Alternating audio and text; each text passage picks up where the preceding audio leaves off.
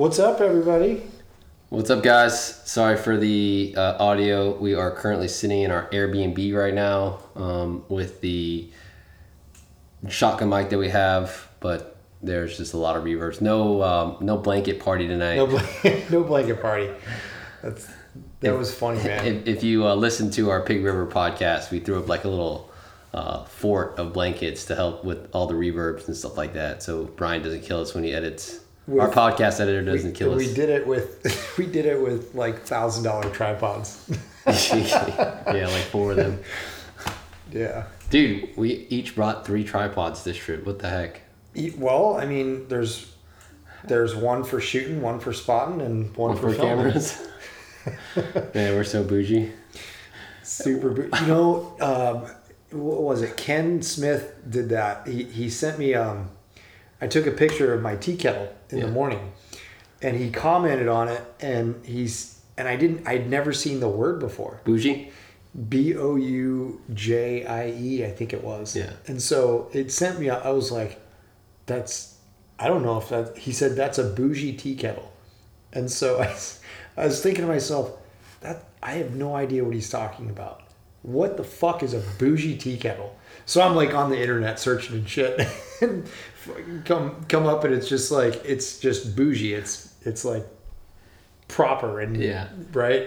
I was I was like I can't believe I spent ten minutes, five minutes trying to look that up, figure it out.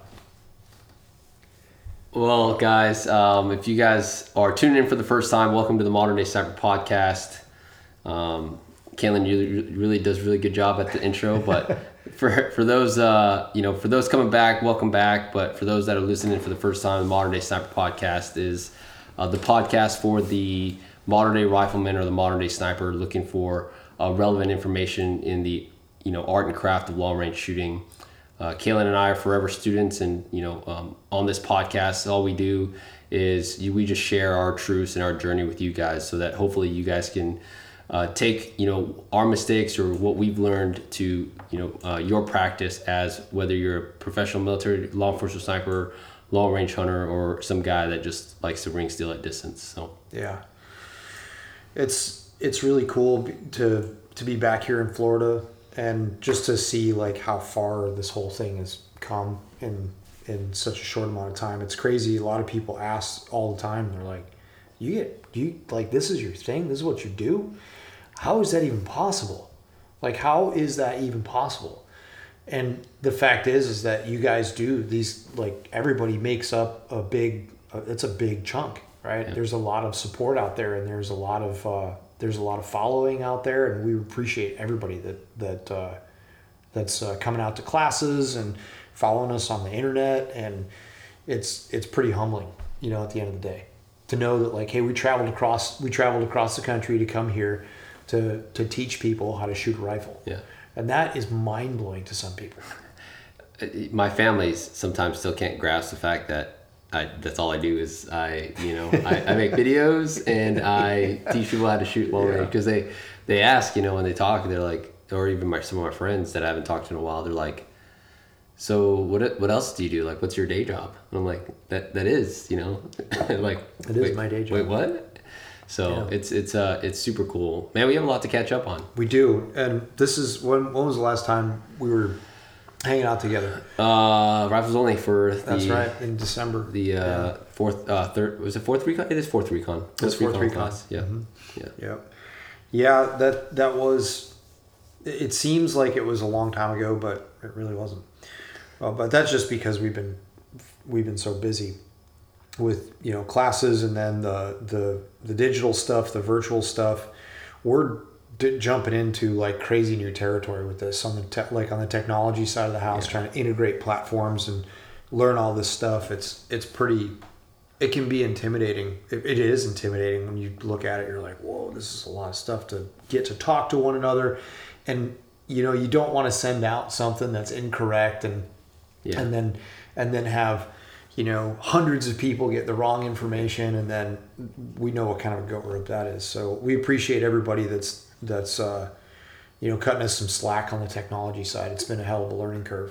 Yeah, especially with the new network. For those that have jumped on um, to the Mighty Networks, uh, you know, the new Modern Day Rifleman Monthly or the Modern Day Sniper Monthly. That's kind of where all of our subscribers go. And if you're listening to this, you don't have to be a uh, subscriber to have a Mighty Network account.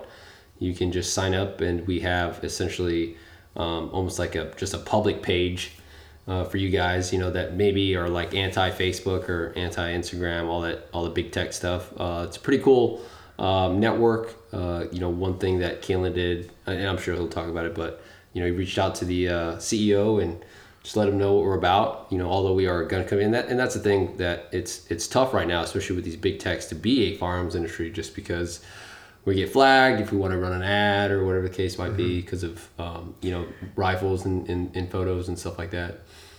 Uh, it's it's hard to it's hard to swallow that stuff because, you know, I don't want to get too deep in the weeds on that. But, you know, you and I both know that that. Nobody, nobody in our community is, is going to hurt anybody. Yeah. Right. So we look at the ad stuff and you're just like, man, this is such a bummer. Like, you know, we shouldn't have to get hammered for this stuff. Yeah. We shouldn't have to, but it forces us to look in other, into other places, uh, and to, and to do other things and adapt. And, you know, actually it was Cass that found the Mighty Network through one of her other, um, coaching programs that she's in. That was the platform that they used. And she would constantly say, hey, man, come check this out. Like, look at this. Look at this. Look at how interesting this is and how unique they can fit all this stuff. And it's specifically designed to embed videos and um, webinar links and, and integrate with a bunch of different platforms to give the, the end user the best experience of trying to find the right information um, in, in a really short amount of time yeah. through tags and groups and...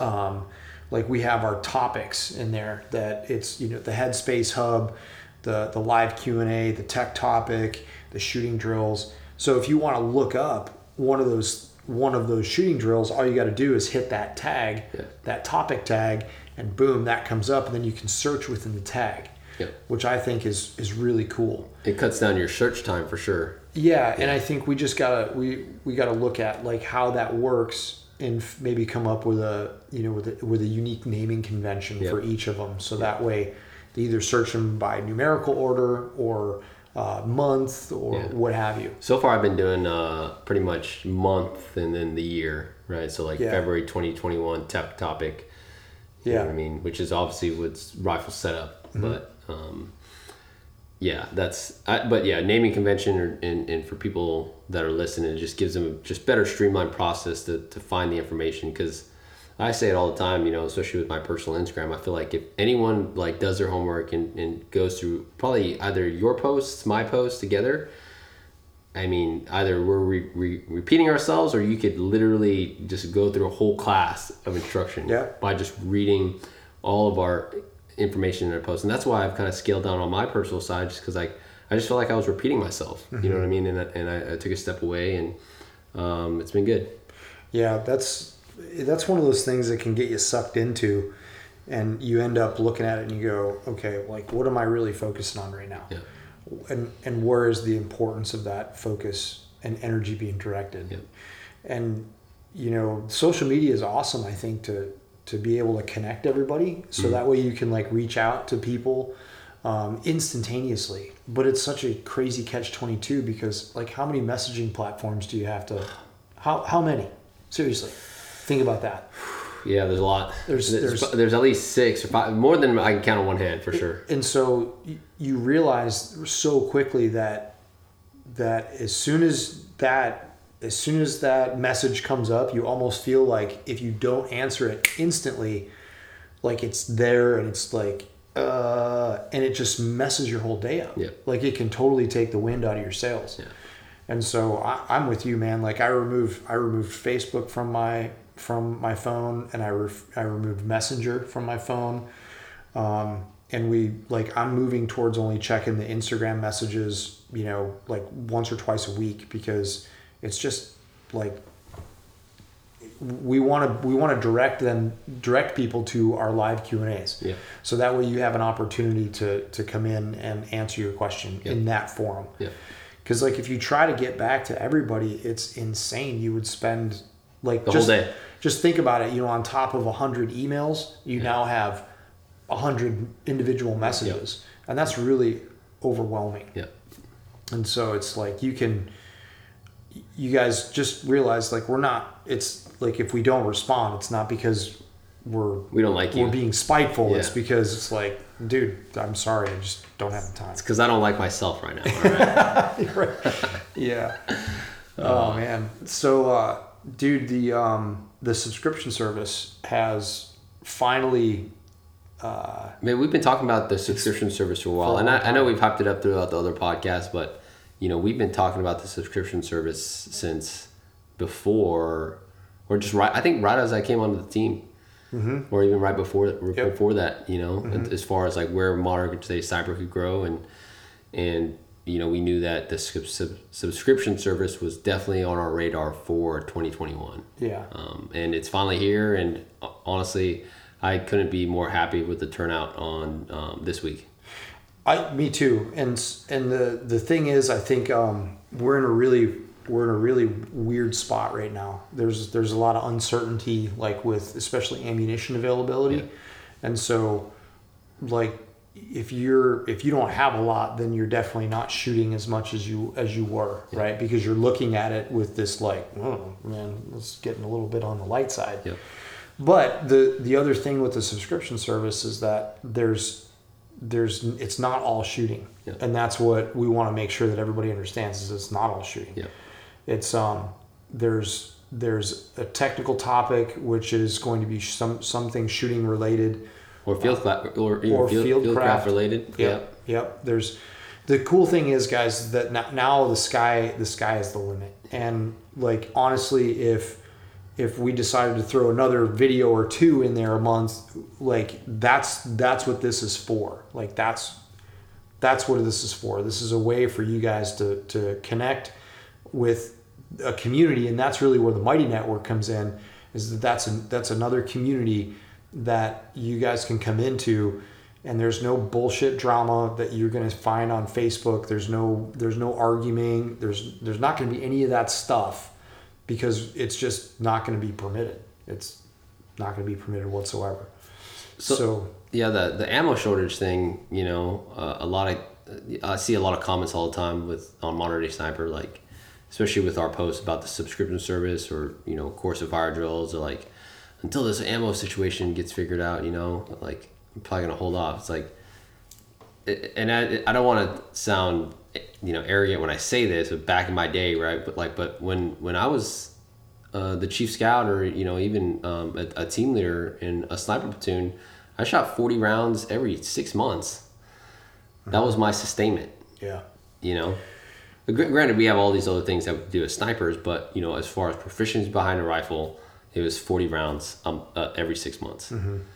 and you know, so you can definitely there's ways to stay proficient with your rifle, right? And I think that's what we're trying to do is is is you know, our goal is for our listeners and our audience and our students to to look, you know, be more proficient, learn how to be proficient with their mind. Mm-hmm. That's, that's I think, the biggest part. Like, we we did the Headspace Hub lesson last night. Uh, well, I mean, the, the all of the, both the lessons so far, people have had awesome feedback. Yeah, like, great great questions. Great questions. Yep. People are saying, dude, I took my entire I took my gun apart yep. after I watched this and put it all back together. Yep. That's that's great. That's what we want. That's that's the that's the purpose behind it's, this stuff. Is to question to question everything that you've been doing before this class, because mm-hmm. I, I and again I, I I can't stress it enough, I question myself probably every other range day, yeah, where I go sure. out and I and I and I just say, okay, well, this is what I teach, let me try something else, let me see if I can find something more efficient, or maybe f- find a way a better way to explain better it better way to explain it that's right yeah yep. that's that's the other thing too, because I think um you know people have people are like, man, that's like super in depth into that, into the the realm of of these topics of of like how to connect to the to your rifle. But we want you to know that detail. I want them to know that detail so that way that that they can pick it apart and yep. then be able to narrow and narrow in on something. Yeah. Not just hit the wave tops, but we want to get all the way down into the trough and figure out like, okay, what's down in there. And so that way, when you're off on, they're off on their own, they can say, okay, cool. Um, oh, I remember this, this, this, and this. Whereas in some, sometimes it's just skimmed over, yeah. right? Instead of like, we can list it out, but if you don't talk about it and break it all apart, then you're just talking about uh, one particular aspect yeah. of it. So if you guys are listening and you guys missed the first uh, technical topic, we talked about rifle setup. And, uh, you know, Kalen and I wanted to talk about some, just some of the question and answers or questions we got that were pretty intriguing uh, from that uh, tech topic. It was about a, I think it was about a thirty-eight minute video. And so the way it was laid out, I actually liked how it was laid out. It was, it was a pretty much a pre-recorded video of me talking about rifle setup and hosting a webinar as kind of like a moderator. And what was cool is I was able to play the video.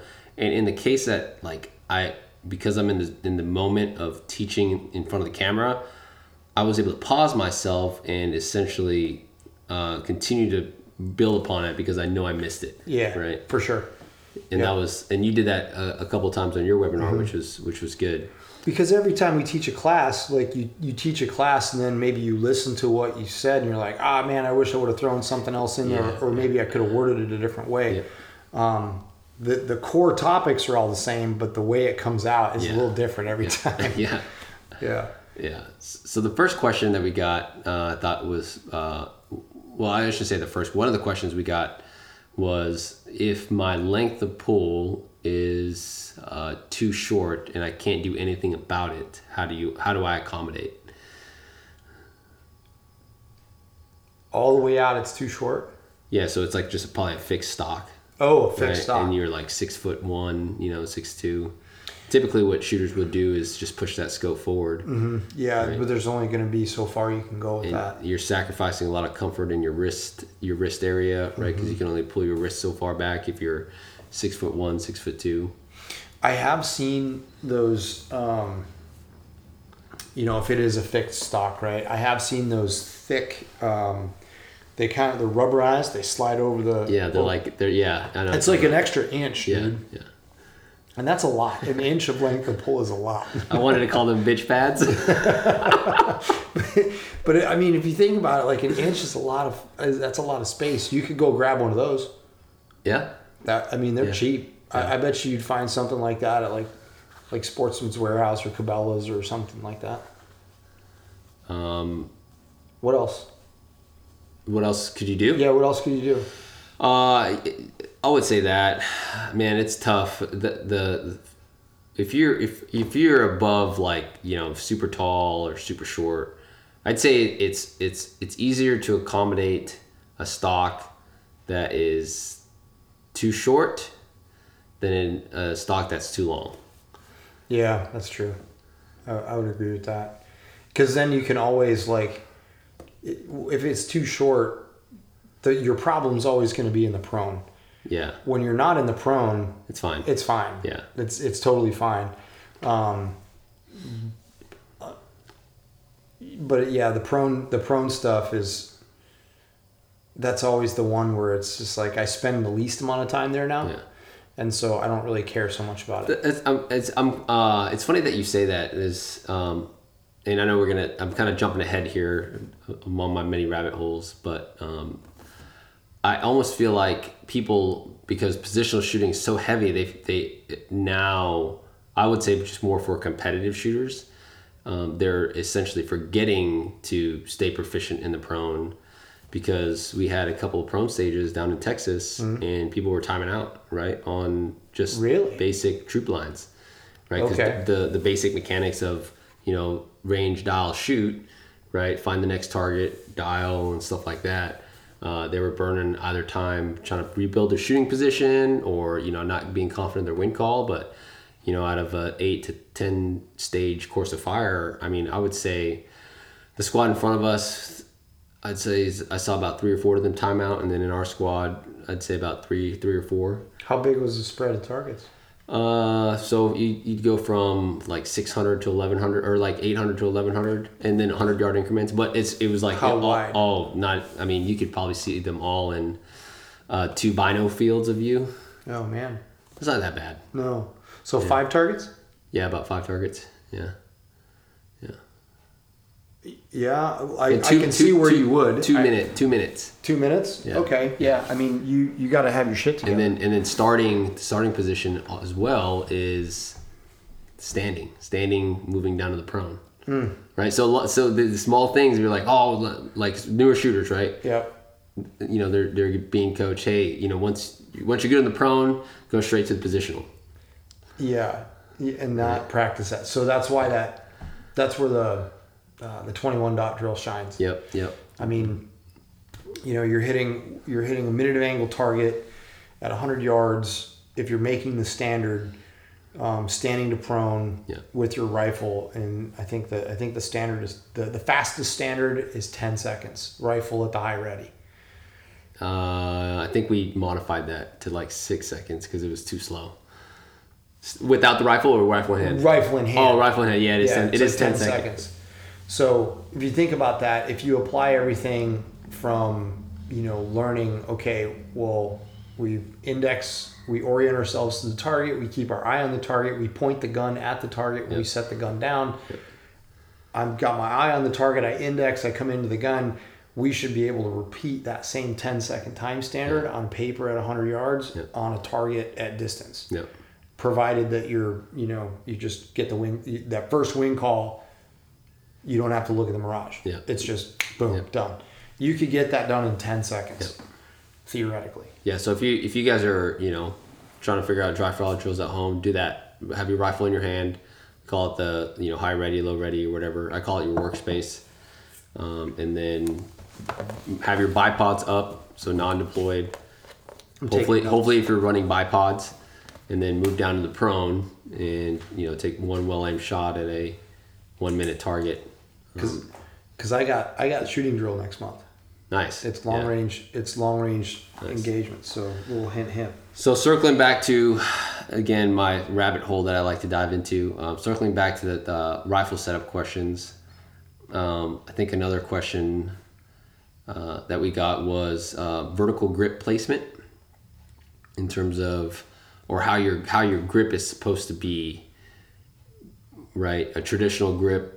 Versus, you know, uh, oh, a different like a Monte Carlo yeah. style stock. Um, no, no, no. I'm just talking about like they were asking us how our grip is um, with to accommodate the, the ninety degrees of trigger control hmm. and forward. It's like I would say, like if I could use one word yeah. to describe the position, it's forward. Forward, yeah, yeah, yeah. So not completely wrapping around the whole grip itself. Yeah, yeah. You're, you're pinching. You're pinching the grip between the three fingers. Yep. And then the meaty portion of your palm. Yeah, palm, yep. And then wherever your three fingers lay on, mine are usually on the side. Yep. Like quartering. Yeah. Or depending on the on the ergonomics of the grip, like right on the front of the yeah. stock. And that's another thing that I talked about in the webinar too. A lot of times people focus on the front end of that gr- the grip of where it mm-hmm. ends of, of that distance to the trigger. But I personally think the distance that really matters is that palm swivel, where the meaty portion of your palm touches your grip, that stops that stops your hand from going any more forward. Yep. Okay. Does that make totally. sense? Yeah, absolutely. That's where on a on a grip that's like appropriately sized. Yes. Yeah. Yeah. That's a perfect. That's yeah. a great stopping. Yeah, because people people are always trying to. They're worried about. Well, bring the grip closer. Or just like the, the the the front end of it. Well, if you don't move that whole palm swell forward, right, you're you're not really doing anything. Yep. So, because um, that's one of the things that I figured on a couple stocks that I have is it the the palm swell is too far back to where now, in order for me to get my ninety degrees, I have, almost have to float my hand off to the side. Right. Yep. Exactly. And that's that's where we talked. Well, we talked the last on the last one about. Um, Placing your finger, oh no, that was in your class. Um, placing your finger mm-hmm. on the trigger first. First, yeah. And then building it backwards. Building your grip around it. Yeah. Whereas Jacob Bynum likes to call it a hold. Yeah. That's yeah. that's kind of where what I, I you know I I uh, I liked how he taught that down in, in Texas. Yeah, I I've been noticing quite a bit going to some of the local matches and watching uh, watching shooters like not even. touch the not fucking, even touch the rifle fucking tap it just tappers y'all are a bunch of tappers Don't don't even get me started on light ash triggers, because people are gonna be like, lose their Everybody's shit. gonna get their feelings hurt. Uh, yeah, you know, the I, okay. So this is my this is my my theory behind lighter triggers, heavier triggers. After I got behind my first competition rifle, I, this was while I was still teaching at the schoolhouse. It was actually uh, one of my buddies, Ramos. He had a um, he didn't have a aftermarket trigger. It was just it was just uh, a regular Remington seven hundred, but it was um, filed down. Right, the gunsmith filed it down, so it ended up being like a pound. And I was like, holy crap, that's pretty amazing. But because I didn't have a rifle at that point in time yet, I was like, all right, I, I still have to like. train, right? Mm-hmm. And then even when um, I did get my own rifle, I had a Timney. My Calvin Elite was the first rifle. It was set to like, it was probably set to a pound as well, right? But I knew that I was spending most of my time at the schoolhouse on work guns. Yeah. And for me, at least, what I found is having a heavier trigger gave me the discipline to not settle for a sorry ass position. True. Uh, yeah, absolutely. Right, because I. In you order, don't, you don't yeah, have the time. Exactly. In order for me to break a clean shot on target, I would spend anywhere from six to eight seconds on a position, on top of already bringing Building my uh, bringing my wobble down, my wobble zone down to about a point one, point two, mm-hmm. right? So another six to eight seconds on top of that. Yeah. Whereas, you know, now again as a competitive shooter with a ten ounce trigger, I'm able to build my position in three seconds, and then within a half a second, yep. touch one off. As soon as that radical's there, exactly. I can send it. That's it. Mm-hmm. And like, you know, trigger control defined as the skillful manipulation of the trigger that causes the rifle that fire without disturbing your sight picture, mm-hmm. right? And that's another thing that a lot I think people don't realize is with heavier triggers, especially if you're a military law enforcement officer that has a stock or factory trigger. You'll notice, depending on your trigger press, as soon as you start to take that slack out, what opens up? Your wobble, your wobble zone. zone. Yeah. Right. Because you're putting muscle into the gun. That's right. Yeah, and it's so it's so small. It's so so small. But when you look at it through through the lens of a sight picture, it's like, whoa, okay, yep. yeah. And there's there's something to be said for that. Um, and just just. At the end of the day, like being safe is is the ultimate. It's all of our responsibility yeah. is just to be safe. So like I'm not gonna I'm not gonna say that like, you know, you shouldn't have this or you shouldn't have that. Um, but just recognize the fact that you need to be safe with whatever it is yeah. that you do have. Yeah. Yeah. So yeah, that's that. That's good. I so. I think that's why a lot of shooters, I've seen a lot of shooters that they talk about, uh, two-stage shooters. Mm-hmm. I think Frank talked about this too in one of his podcasts about um, they like to feel that slack, at least to be able to touch the trigger, right? Marry. Marry up to it, yeah. and then pull out whatever, you know, the second stage, which is super, usually pretty light. Right? I, I want to be, I want to be positively engaged yeah. with the trigger as... I'm, I want to be positively engaged with the trigger as I'm as I'm managing the remainder of the wobble. Yep. That's pretty much what I what I like to do. Yep. Um, and I like having I, I like having the ability to have positive contact, and I know yep. that I'm in touch. Yeah. Not just, that's with a single stage too. Yes, yeah. even with a single stage. Yep. Yes, I want I want that. That's like a little that's like a little zone of comfort. Hmm. To know I'm like everything is locked right now. All I got to do is just tell it when. Yep. And that's. And, like, and if it doesn't go off when I want it to, guess what? The safety's on. True. Yeah. That's typically like, what it is. like I'm, I'm, I noticed it. I noticed myself uh, the other, uh, the last match I shot. Like every time that rifle went bang, went on safe. Every time the bolt went down, the thumb went forward, weapon went on fire. Like I don't. It's just ingrained in my mind and. No, I see. No, it, it, it's. I think it's ingrained in all. Because uh, when I watch my videos, even though I don't run the the safety as actively as you do, um, I still do that sweep mm-hmm. all the time after every bolt throw. Yep. It's even though the the, the gun's already on it's fire, already on fire, and my thumb is wanting to sweep that yep. safety forward. Better be there. Yep. Because the same the same like the same murder session would come from. pressing a trigger with the weapon on safe as you are as you would as pressing the trigger on a dead chamber. You just get murdered just as bad. Yeah, that's that's awesome. Um, I'm looking forward to going down to uh, to see what's going on at the schoolhouse uh, in March. We're next our next travel is in March, and we're gonna go hang out down there. And and um, surprised we haven't got any questions about that. Yeah, I think that everybody's kind of just like, mm, I don't know. It's it's a really bizarre time in. In uh, well, you lived you you went through it. You went through one weirdness in the sniper community where the schoolhouse changes were taking effect, and there was major change. Yeah, from the norm. Uh, I don't know. I and uh, it's two sides right here. Like I, I'm like trying to like I'm trying to stay like true to my roots of being a sniper, but at the same time like trying to see things holistically. Mm-hmm. The, the recon sniper course, it, it makes sense for the B R C Marines to not have to redo what they just already showed that is possible. Sure. In terms of field yeah. skills, right? Land navigation yep. and, and, and uh, you know, scouting and stuff like that. Some because uh, they've already been there. They've, like, yeah, they've, they've already they've there, already they've shown per, B R C. Yep, they've shown proficiency in it. Exactly, right? And I can resonate with That's that. That's right. I yeah. can totally yeah. resonate yeah. with that. But the the sniper side of me. Right, like the oh three, like born and bred, mm-hmm. you know, stay baby. Like, no, it's a fucking rite of passage. You you have to go through, regardless if you're doing it again, right? Because I mean, again, when when I went through sniper school, no no offense to any of my instructors, by the time that I went, my second attempt, there wasn't really anything that I knew or was was uh, uh, learned. Sure, yeah. Right? Maybe the instructor said it in a different way. You're just but going. my my hogs, right? Trained me so well that literally it was like that was the rite of passage. Sure. Mm-hmm.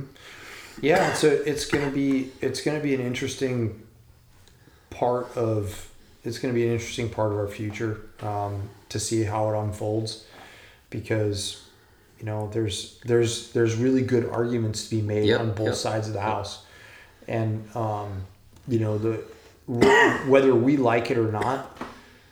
The, the military is going to change, and it's going yeah. to change in a very drastic way. Yep. Um, that uh, that people might not understand. Like if you if you don't look at it from through the right lens, you're not going to understand it.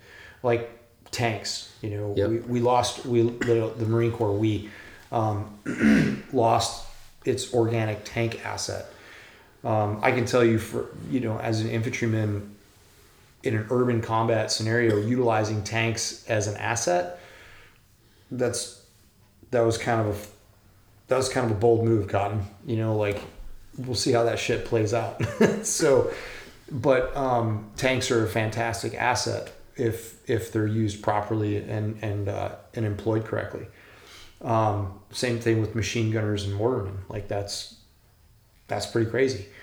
But things are changing. Like, and that's the only, like we talked about that last night in the mindfulness class, um, the first edition of the Headspace Hub, where the only thing constant in the, in, in everybody's existence in the entire universe is that it, it everything is changing, right? So nothing can stand still. We have to adapt. We have to evolve into different things. And I think the best way to do that, though, is to apply the lessons learned from the past, and and be able to separate the you know the I guess you could call it the um, the desire to hang on to what you once knew, um, and say, okay, but I can still take those lessons. I can still fucking take those lessons and apply them to the new scenario. Yep. Right. It's not a complete departure, even though even if it is a complete departure from the norm. You can still take those with you and apply it to new things. Yeah, for sure. That was one of the things that I I, uh, I think I really had good mentors in the Marine Corps, because one of the things that they would always tell me, you know, it's like no matter what, where you go, you know, you're, you're always replaceable. Totally. You know, like oh man, man, yeah. like once I mean, and that was like that couldn't be you know even more true. Like once I hung up my uniform. You know, the schoolhouse didn't shut down. Nope. Right, it continued on its merry way, and yep. and.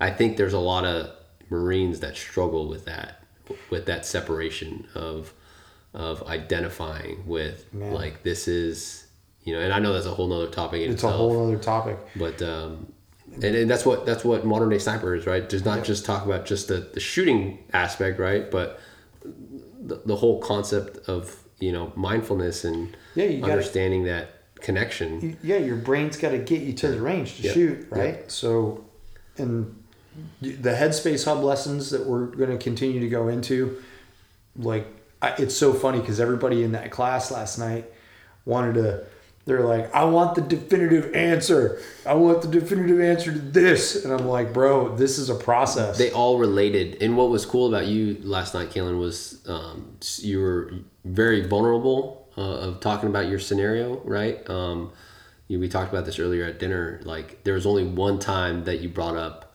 uh, you know, it just to, just to give a little bit understanding of the story of like, hey, you know, back when I was an instructor at the schoolhouse. Yeah. At one time, where, whereas there's a lot of instructors out there in our community, right, that you show up to a class and the whole fucking eight hours, excuse my language, um, eight hours is them talking about how badass they are. Yeah. And there's there's no point in that. Um, we're going to start, we're going to, I'm learning a lot about that aspect of yes. um, a different aspect of psychology from the standpoint of, of ego, and it is insanely insightful, um, so much so that it's like made the most sense out of anything that I've ever heard thus far in my forty-one years on the planet. Yeah. So um, it's intriguing, it's interesting, and I can resonate with it, and the more and more people I speak to about it resonate with it immediately too. And so we're going to get into more of that stuff, and basically what's going to end up happening, the things that I want to talk about in the Headspace Hub lessons are kind of like just th- the things that I'm learning at the time yeah. that I'm... that While I'm, it's still fresh. Yeah, yep. exactly. I'm by no means masterful in any way, shape, or form. Like, this is all very new stuff to me, but at the same time, it's incredibly... Um, uh, it's just you can you can resonate with it without question. Remember the question I asked you at dinner tonight was because uh, you talked about it's been fifteen years since oh, you yeah. separated from service, and I asked how many lives have you lived since then. Yeah, that's a, and that that's a that, profound. That, I, I think I think that's that'd be a great Headspace Hub. Yeah, for sure, man. Because you know um, that comes. Um, One of the things that I'm learning is to is to separate the is to separate the attachment from an, an outcome of any experience. Yeah. Doesn't matter what it is. Um, the what I'm what I'm trying to do right now is to is to take is to up-level my performance to the next step by adding a new layer or peeling back another layer of the mindfulness game and learning how to really harness that power. And it's it's. It's not easy to do, but it is totally attainable. Yeah. But it requires a tremendous amount of focus and effort. Um, and you can get tripped up super easy. And it does not take much. Yeah. It takes literally one, it can take one experience. It can take one um, interaction to trip that up and to wreck it like a fucking car crash at one hundred thirty miles an hour. So I'm really intrigued through this process. Yeah. That's uh, it's it's good, man. It's it's uh, again, it it allows me to see things right because again, I'm I'm I'm still learning uh, to you know about balance and and how to again apply what we're teaching you know through Modern Day Sniper into my in, into my own aspects of my own life, right? Mm-hmm. Of, of being a father. Uh, you know, uh, being a you know better son, better brother, and um, it's uh, you know because the last thing that I ever want to do is be a hypocrite. Yeah, uh, that's, that's that's one of the hardest things that I've ever had. Like I've I've you know, and, and I think that's what drove me down the road of of uh, of you know being a competitive shooter and and and looking for my own answers. Right, was like. Me as Sergeant and Staff Sergeant Vallejo yelling at these Lance Corporals and be like, do this, don't do that. Mm-hmm. I wanted to make sure that I could put my money where my mouth was. Mm-hmm. And that I was I was able to execute these things that I was telling these guys. Yeah. and that's, you know, that takes a that yeah. takes a, a lot of dedication. Yeah. You know, your your your weekends are gone. You know, your time off is gone. Yeah. Like, there's a tremendous amount of sacrifice that goes into that, um, and it just it's that's where it borderlines on like the intention. Yeah. Like, we talked about that last night in the lesson too, and this is another thing that a lot of people have a hard time grasping. I had a hard time grasping it too, and. And tr- trust me, like, I don't fully understand it. Um, but I understand the power within it to basically not have any attachment to that outcome. Yeah. Because if you don't, and it's not that you don't care. Like, that's what a lot of people are, they ask, they're like, well, what does that, that just means that I, that I, what does that mean I don't care? Yeah. No, no, no, no. It doesn't mean that you don't care. What it means is that you're not going to attach Um, some sort of negative emotion to a negative outcome. Yeah. Nor are you going to approach an excessively or positive emotion yeah. to a positive outcome. Yeah. You just, it just is. It's yeah. just, it is what it is. It, it's funny. I was just listening to a podcast that said if if someone says something to you and it gets you angry, when you have an emotional response, that is no longer that individual's nope, fault. It's not their... Yeah. What podcast was that? It was Jocko, uh, Jocko Willink's. Okay. Um, from, uh, did he have a guest on, or was that him talking about it? Uh, it was um, him and his... Uh, his uh, I think he. I think the guy that uh, he does it with, Echo Charles, I think he's the moderator, but they're always... I think they're always together. And if you guys are listening to this, I know you guys listen to Jocko as well. Comment uh, to... Because I'm, I'm, I'm, I'm a very... newer listener too, but um, what I like about them, and this is one thing that I, I actually would love to get back into. I didn't necessarily like I was really into it, uh, but I did roll around with some uh, majors and captains when I was on my last appointment, uh, but jujitsu. Because jujitsu has would, a, a lot of mindfulness behind. I would love to learn. Yeah. Love yeah. to. But yeah, they talked about, they talked about, you know, if someone gets you angry, right, that's in you. that's that's yeah, in you, yeah. And that's really like that's the aspect of the psychology that, yeah. that Cass is studying right now. Um, that um, is is so interesting because this is it's crazy shit because we've known about this. Yeah, like this psychology has been uh, uh, known since like the twenties, nineteen twenties, and it's all about the self, yeah. and it's all about. That what you just said, like, hey, hey, that dude pisses me off. F that guy. And then you got to be able to look in the mirror and say that all of those F that, F that dude is stuff that you don't like about yourself. Yeah, yeah. And, and that's, uh, once you like break that open and you connect some dots there, you're like, whoa, okay, I have to really stop and think about everything now because what I once knew is no longer a reality because once you learn it and once you're made aware of it, you can't go backwards. Yeah. And we talked about that last night in the class too. Yeah. And that's the cool thing about it is once you're aware of it and it makes sense to you and it clicks in your brain, you can't go backwards. Yeah, yeah. You only got to go forward. That's uh, that's interesting. It's it's it's cool that it's kind of overlapping, right? With with. Podcasts that I try to listen to and kind of what, you know, you you and Cass talk about. And, and, and we have these talks all the time, especially when I'm over at Washington. That's what I love. You know, I mean, we'll we'll talk all night till about, like, one of us has to get up and be like, yeah. hey, it's time for hey, bed. it's time to go to bed. yeah. uh, or, or else we'll talk all night. But, um, dude, the uh, we've been pretty busy with uh, our own matches. You've been crushing it out in the Northwest yeah. Yeah. with the with the with the Cielo chassis. Man, that thing is that thing's the heat, dude. I really like it. Um, you know, I've always been a fan of Ted. I mean, yeah. some people some people are, you know, some people like don't like Ted because of his directness. Um, because Ted does not.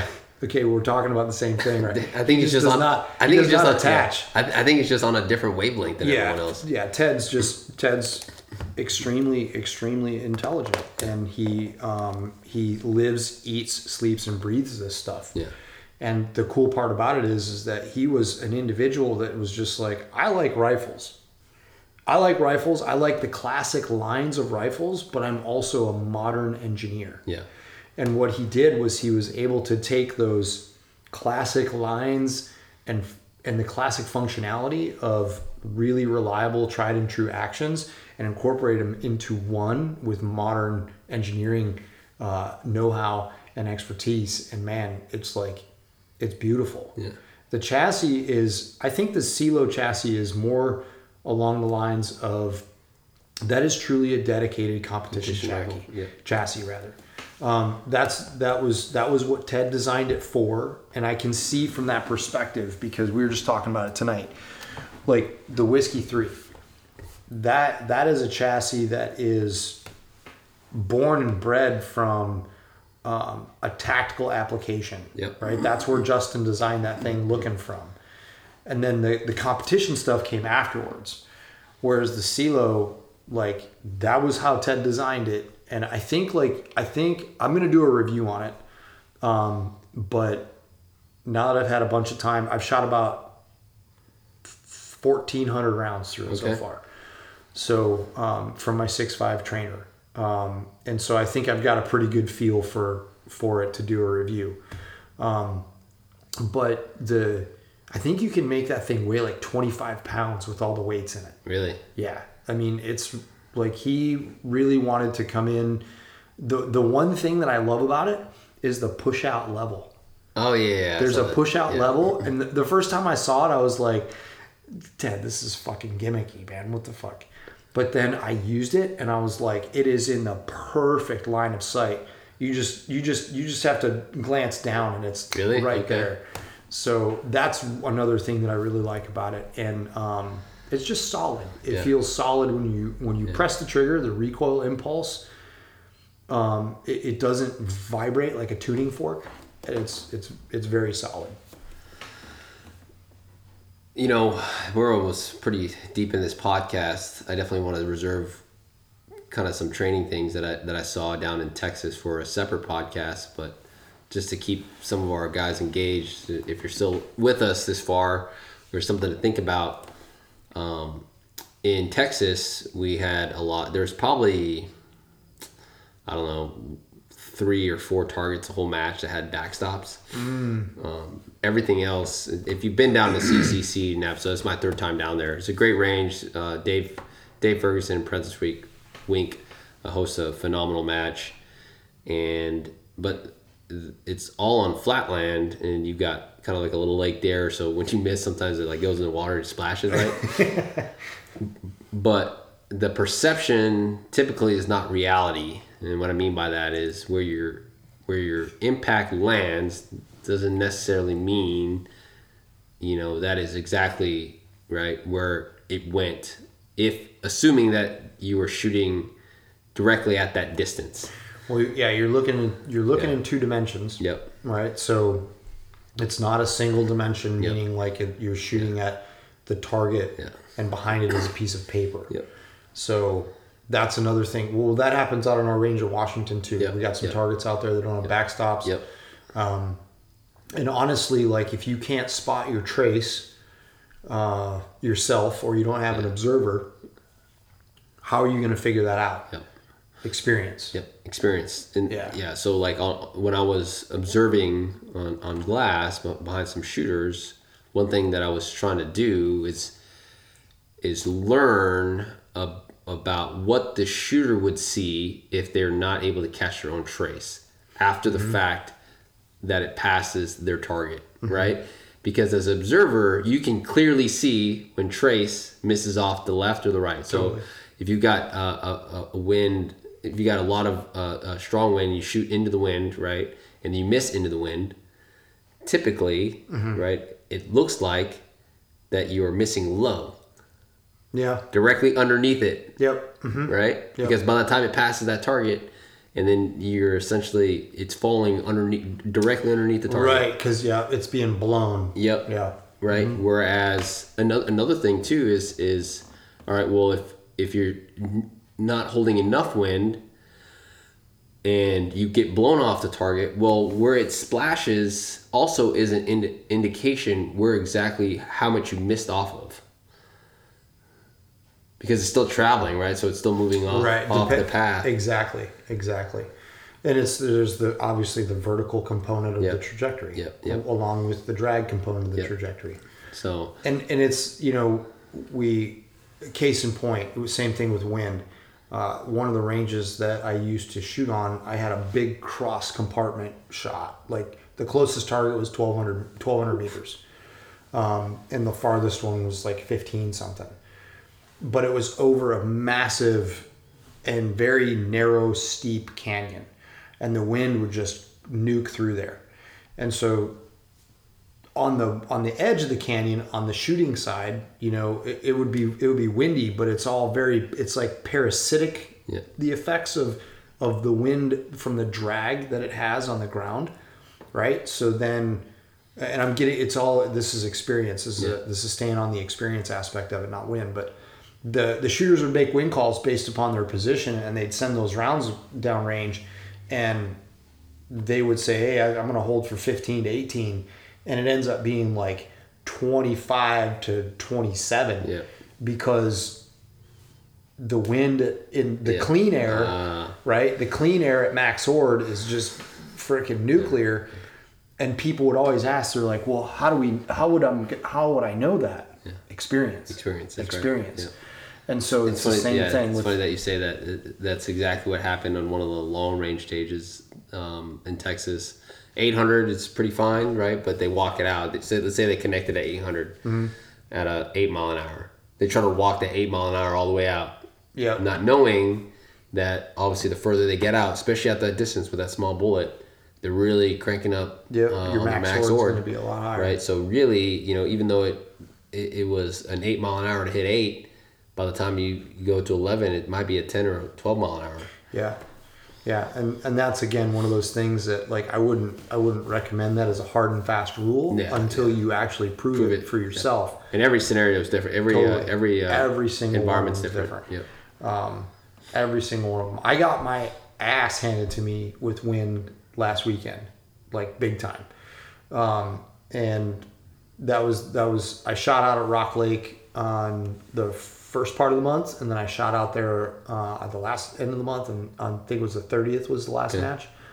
And the wind out there, the day, the first time I shot out there, it was just, or this month, that month, it was very constant. It was a slowly increasing. It started at like ten, but at the end of the day, we were, you know, twenty mile an hour plus. But it was a constant. It wasn't picking up and switching off. picking up and switching off. Yeah. And that's what it was doing last weekend. It was like, it would blow like five and ramp all the way up to ten, twelve and then dump off. And then it would ramp back up and dump off. And it was, it was really, uh, you know, I just couldn't get, I just couldn't get into the groove with yeah. that. It was hard to get into the groove with that. You know what, uh, what app uh, came really clutch this past weekend for me was Windy. Did it really? Yeah, yeah. It it helped a lot. Just just to get my head in the in headspace of where the direction of the wind's coming from, what the average was, mm-hmm. right? And that, you know, that gave me a baseline to, you know, figure out, okay, you know, and we could obviously see wind that the wind was was moving out there, mm-hmm. but uh, a, a lot of times the shooters, you know, especially the first stages of the day are, are, are transitioning. Uh, weren't opening up with big enough wind calls. Yeah, right? that that actually happened to me a couple times at yeah. Rock Lake last week yeah. because it was like, you know, there's there's a lot of terrain. So yeah. have you? I don't know if you've shot on that side um, at Rock Lake. He has another section that we didn't shoot at. Okay. Um, the basically it's the public range. That oh yeah, yeah I've been I've been there. Okay. Yeah, yeah. So. That is a really cool place to shoot yeah. because he's got the big, like big giant knob in the middle right of the range. Right in front, yeah, right in front, right? Yeah, yeah, yeah, and it's like the wind is coming from this way, but then it hits that yeah. that terrain feature and it turns it into like this full value right. effect. And you you're not going to know that unless yeah. you unless you shoot it. You shoot it yeah. and you see it and you're like, whoa, whoa, yeah. okay, where the hell did that come from? There's something to be said about home home field advantage. Oh, for sure. Yeah. yeah. Yeah. But but then again though, like like even like my range out there where you've shot on it, there is a home field advantage knowing where the wind's coming from and yeah. where it's gonna be more intense versus less intense. Yeah. But it's freaking constantly changing. Yeah, yeah. it's constantly changing. You just know that that that okay, this targets on this side of the range are going to be a little different because there's that little cut that comes through there, yeah. and all those things. But it's just a constant changing thing. So um, one of my observations this past weekend uh, was uh, the uh, Matt Matt Brousseau. I don't know if he listens to podcasts, but I know some of his buddies do.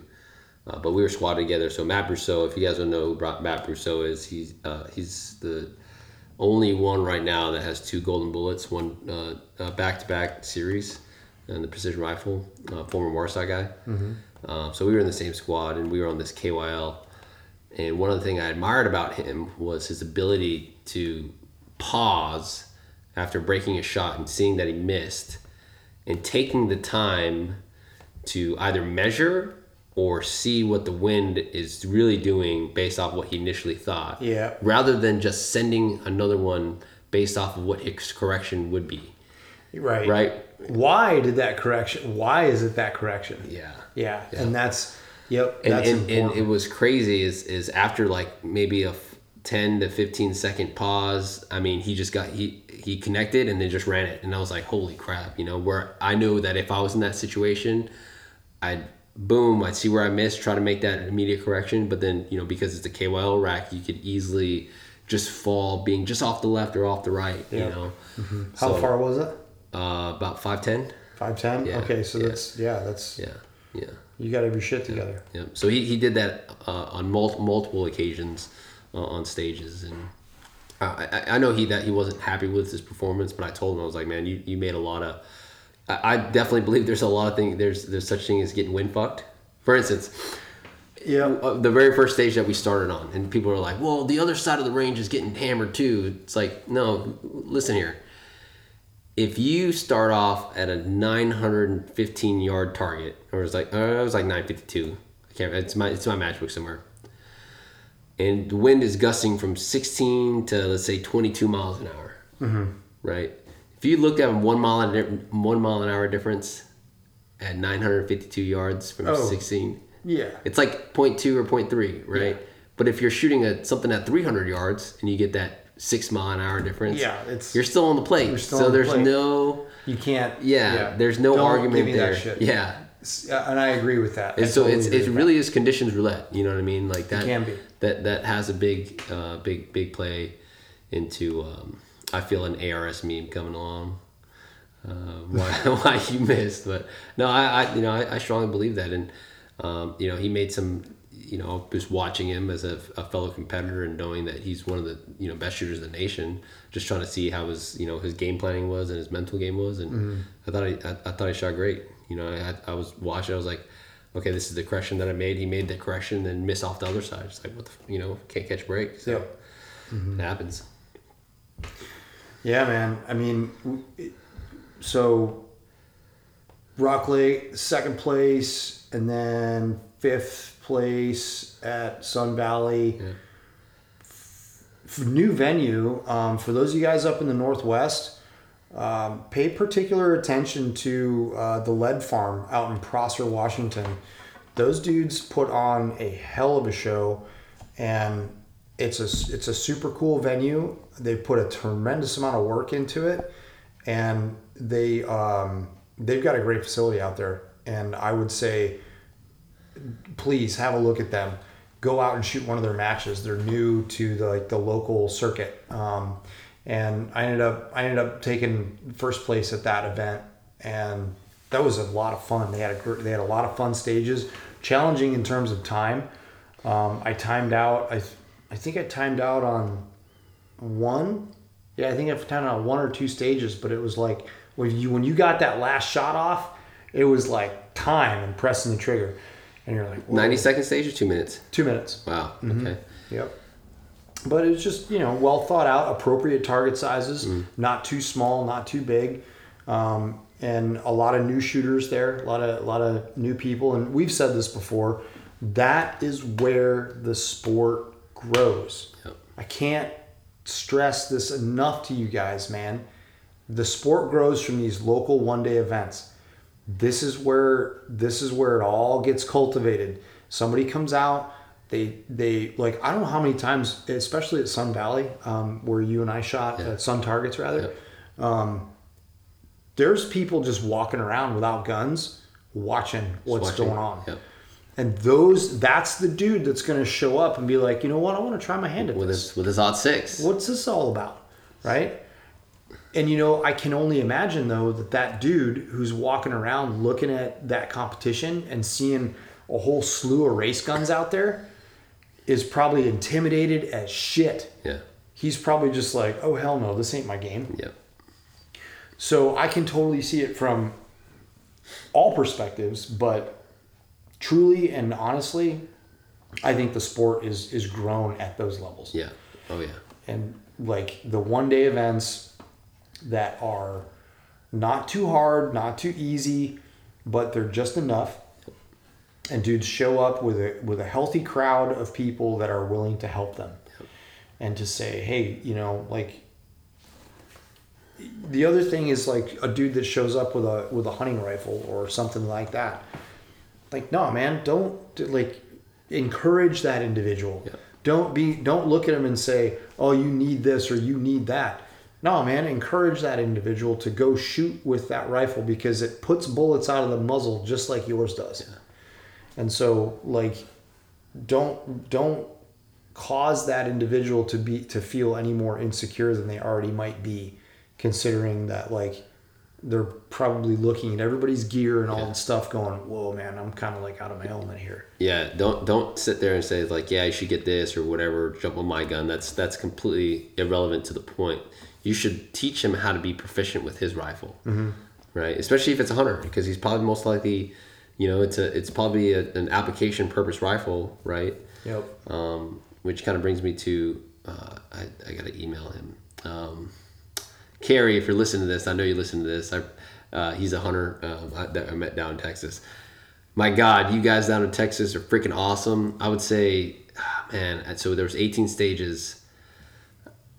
I'd say about ninety percent of the R Os, man, which was like, it it, it kind of like, it caught me off guard, but they all were like, hey man, thanks for the podcast and the videos. Like, you know, it was like super cool to, nice. to, to, to hear that from, you know, that we got love down, down, down in, uh, down in Texas. But I, I truly appreciate you guys, um, for, for saying that. And, um, yeah, it was, it was awesome. Yeah. Thanks for listening. Thanks for the support to the podcast. And, Uh, thanks for, you know, taking time out of your guys' schedule to watch us have fun for a couple of days. Mm-hmm. It means, it means a, it means a lot. Yeah, that's, well, the R O aspect of it. Yeah, so uh, so Kerry that I met, um, we talked for a little bit. Well, the stage, the stage was cold, but you know he listens to us, and he's he's one of those those, um, those hunters, right? That he he he got in the sport because he's a hunter. That's something that he does with his son. He's actually supposed to be going on the same caribou hunt, just in a different time frame. Oh, cool. Uh, as I am. Right on. Um, and cool. He just got his first Wyoming elk uh, uh, this past season with a with a archery. Nice. Do, do it yourself, yep. uh, which oh, is cool. Dude. Good, and, good and, it, and it's so cool to just hear those stories, right? Because like now, knowing what I know now about the hunting community, I mean, I, especially outside people outside of Wyoming, again, that's a once, almost sometimes once in a lifetime hunt. Mm-hmm. Yeah. I mean, here in Washington, with a, with a rifle, if you draw an elk tag in uh, in a premier area, that's yeah. a once in a lifetime. Really, tag. you can't yeah. you can't ever draw. Pretty much. Okay. I mean, like I wouldn't say, just the odds. I wouldn't say can't. The yeah. odds are totally okay. against yeah. it. So, um, I mean, we've seen dudes in one area draw with you know eighteen points. Um, then we've seen dudes in the same area draw it with six points.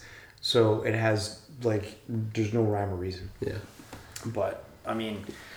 Yeah, it's it's cool to see those people come out and watch, and that's where, and, and you know, for all of you guys that are listening, that's where that's where it all happens. That's where the growth comes. I mean, that's where this sport started in the Northwest. When I first yeah. moved here up to Washington State, um, and found figured out the local match kind of scene, we're just all shooting off of a dirt road in between Ellensburg and Yakima, and getting together and.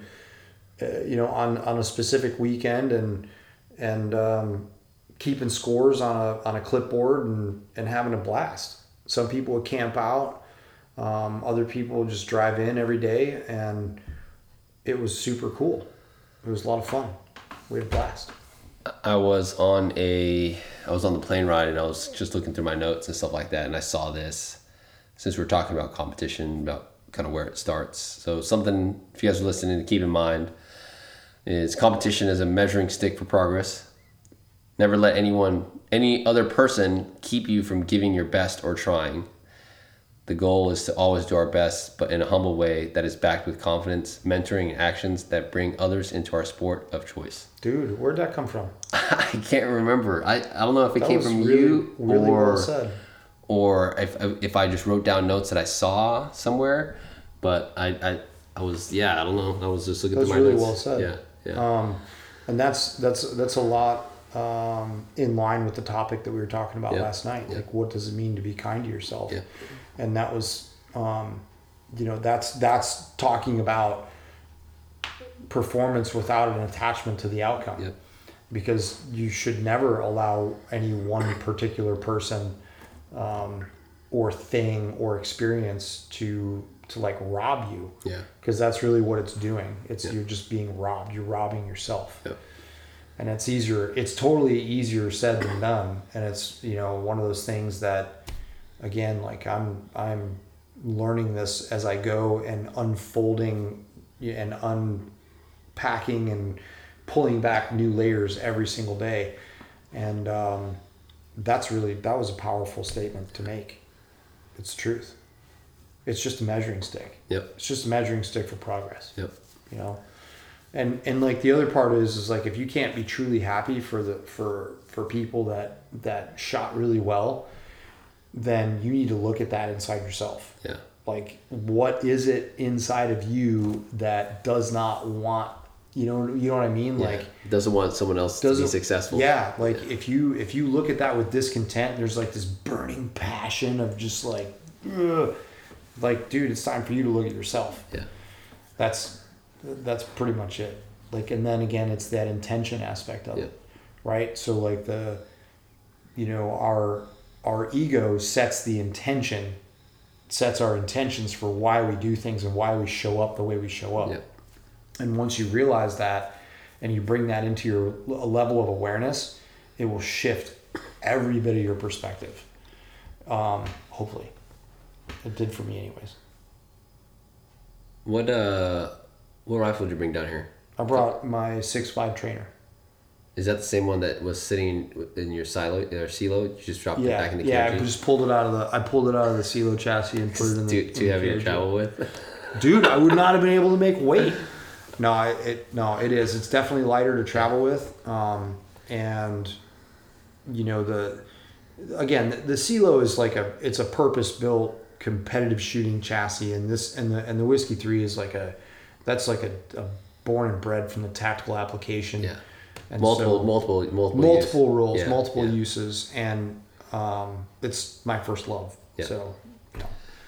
Um, I'm excited for this week. I'm excited for the uh, guys. Hopefully, I'll, I'll wonder when we'll publish this, but hopefully we publish it while these guys are here, and hopefully we'll be able to do it. I know I, uh, Duffy wants to do a podcast. Oh, um, cool! Yeah, yeah. Uh, Mocha Bear Actual is that his? Is that yep. his uh, Instagram? Yeah. But yeah, looking forward to it's. It's always nice to. When was the last time we taught a civilian class? It was Pig River. Yeah, yep, Pig yep. River, Pig River, um, November. But these are always fun. These the traveling one, at least the traveling ones that I've been on. This is my second one with the team of Modern Day Sniper, and uh, no, I'm looking forward to it. I'm looking forward to yeah, just meeting meeting these guys down here on Florida and. Yeah, and the the range here at Volusia County, they've um, if you're if you're a Florida resident and you're looking for a place to shoot. Volusia County's got a great got a great location. They've got tons of props out here. Uh, they got an elevated shooting platform. Targets out to nine hundred. Um, this is I've this is my sixth time um, teaching a, a formal class, and I've done some private classes at Volusia County. Yeah, six times. Um, but uh, this is a great place to train and shoot, and this is a fantastic time of year. Yep. So guys, if, if you if you are in the area and you're listening to this, we still have a couple of slots open for our two oh one class uh, next week. So um, jump on that if you haven't already done so, and if you have the uh, the time and opportunity to do it. So it's Thursday, Friday, Saturday next week. Yep, Thursday, Friday, Saturday next week. Which is uh, February something. because today today is the it's today, definitely February. Today is the fifth. So uh, yeah, so six, six seven, eight, eight nine. nine. We got a day off on the tenth. eleven, twelve, thirteen There eleven, you go. twelve, thirteen So hopefully this yeah. is out before P R two oh one, which it should be. Oh yeah, it should be. Um, and uh, yeah, guys, and and we've got some uh, uh, openings still in uh, California. Yeah. Uh, P R one oh one in uh, Southern California. Mm-hmm. We've got some um, active duty uh, personnel coming on board. Mm-hmm. Uh, we won't say exactly what they're doing. Um, we'll have them introduce themselves, but um, that's going to be interesting. Mm-hmm. And I'm look, definitely looking forward to that. Yep. And uh, just I'm excited to be down in California for March. Yeah, man. And that's another great time of year for SoCal. Yep. You know, it's yep. beautiful, nice weather, a little bit of uh, a little bit of overcast. Marine layer burning off. I'm excited to like have hopefully have time to visit the schoolhouse, but I feel like for me it's not. Oh, we're going to the schoolhouse. But it, I feel like it's not like I still like it's still like going back to how many Yo, lives, you, how many lives. Yes, right? It's like yes. It's like uh, it's still fresh, right? It's, it's like so it's not fresh. Gonna like be like a nostalgia, like yeah, you know, as when you probably went. It's dude, it, it's. Yeah, it's bizarre, man. What what was that? When did I go on that one? When did you let me in the classroom? That was, it was like seventeen. Yeah, it was seventeen. It was seventeen. Seventeen, and and that was super bizarre because I hadn't been there. Yeah. Um, and you had it all to yourself. Yeah, it was just us. Yeah, it was pretty cool. It was super cool, and I had my son with me, yeah. so that was even better. Um, he was looking at all the class pictures. He's like, "That's you." Yeah, man. Did you see the did he, did he see the one with all the dead pigs? Yeah, we saw the one with all the dead pigs. That's always a that's always a fun story. And I was like, "Yep, that's the class." Immediately after I left, I didn't do that. Was shit. It really after you? It was after you left? First class after I left. Oh god! We slaughtered the whole class. That's crazy. That's but they, they, they got the heat come down on them. I bet. For that. You done it's, fucked it's all, up. It's all fun and games until you drop a full class, yeah. and then you got to explain how yeah, or why. Exactly. Uh, they thought they were they thought they were doing something funny. Uh, oh shit. Yeah, cool. Right on, guys. Well, I think this is a good place to wrap it up, eh? Yeah, yeah. Fantastic. Hey guys, uh, thanks for listening again. If you guys like if you guys could like this, um, you know, we don't run ads on here, do we? No, maybe our own ads, but maybe, maybe our some, own ads. We some some small yeah. little plugs. If you guys like the content, uh, please share it with a friend. Um, you know, if you want to get someone else into the sport of long range shooting, you know, it'd be nice to, uh, you know, sh- just spread the, uh, spread the love. But, uh, if you got value out of this, definitely share it with a friend, like it, and, uh, throw us a comment. It's been a while since I've seen comments in the Podbean. Uh, so throw us a comment. I, I felt like this podcast went pretty smooth. Yeah, we talked about some, sure. some, some different things. Yeah. And it's been a while since we talked about something kind of educational in both the technical side and the my. mindfulness aspect, but mm-hmm. Okay guys, you guys know the drill. We will see you guys next time, and until then, keep your face on the gun. Shoot well, guys. Later.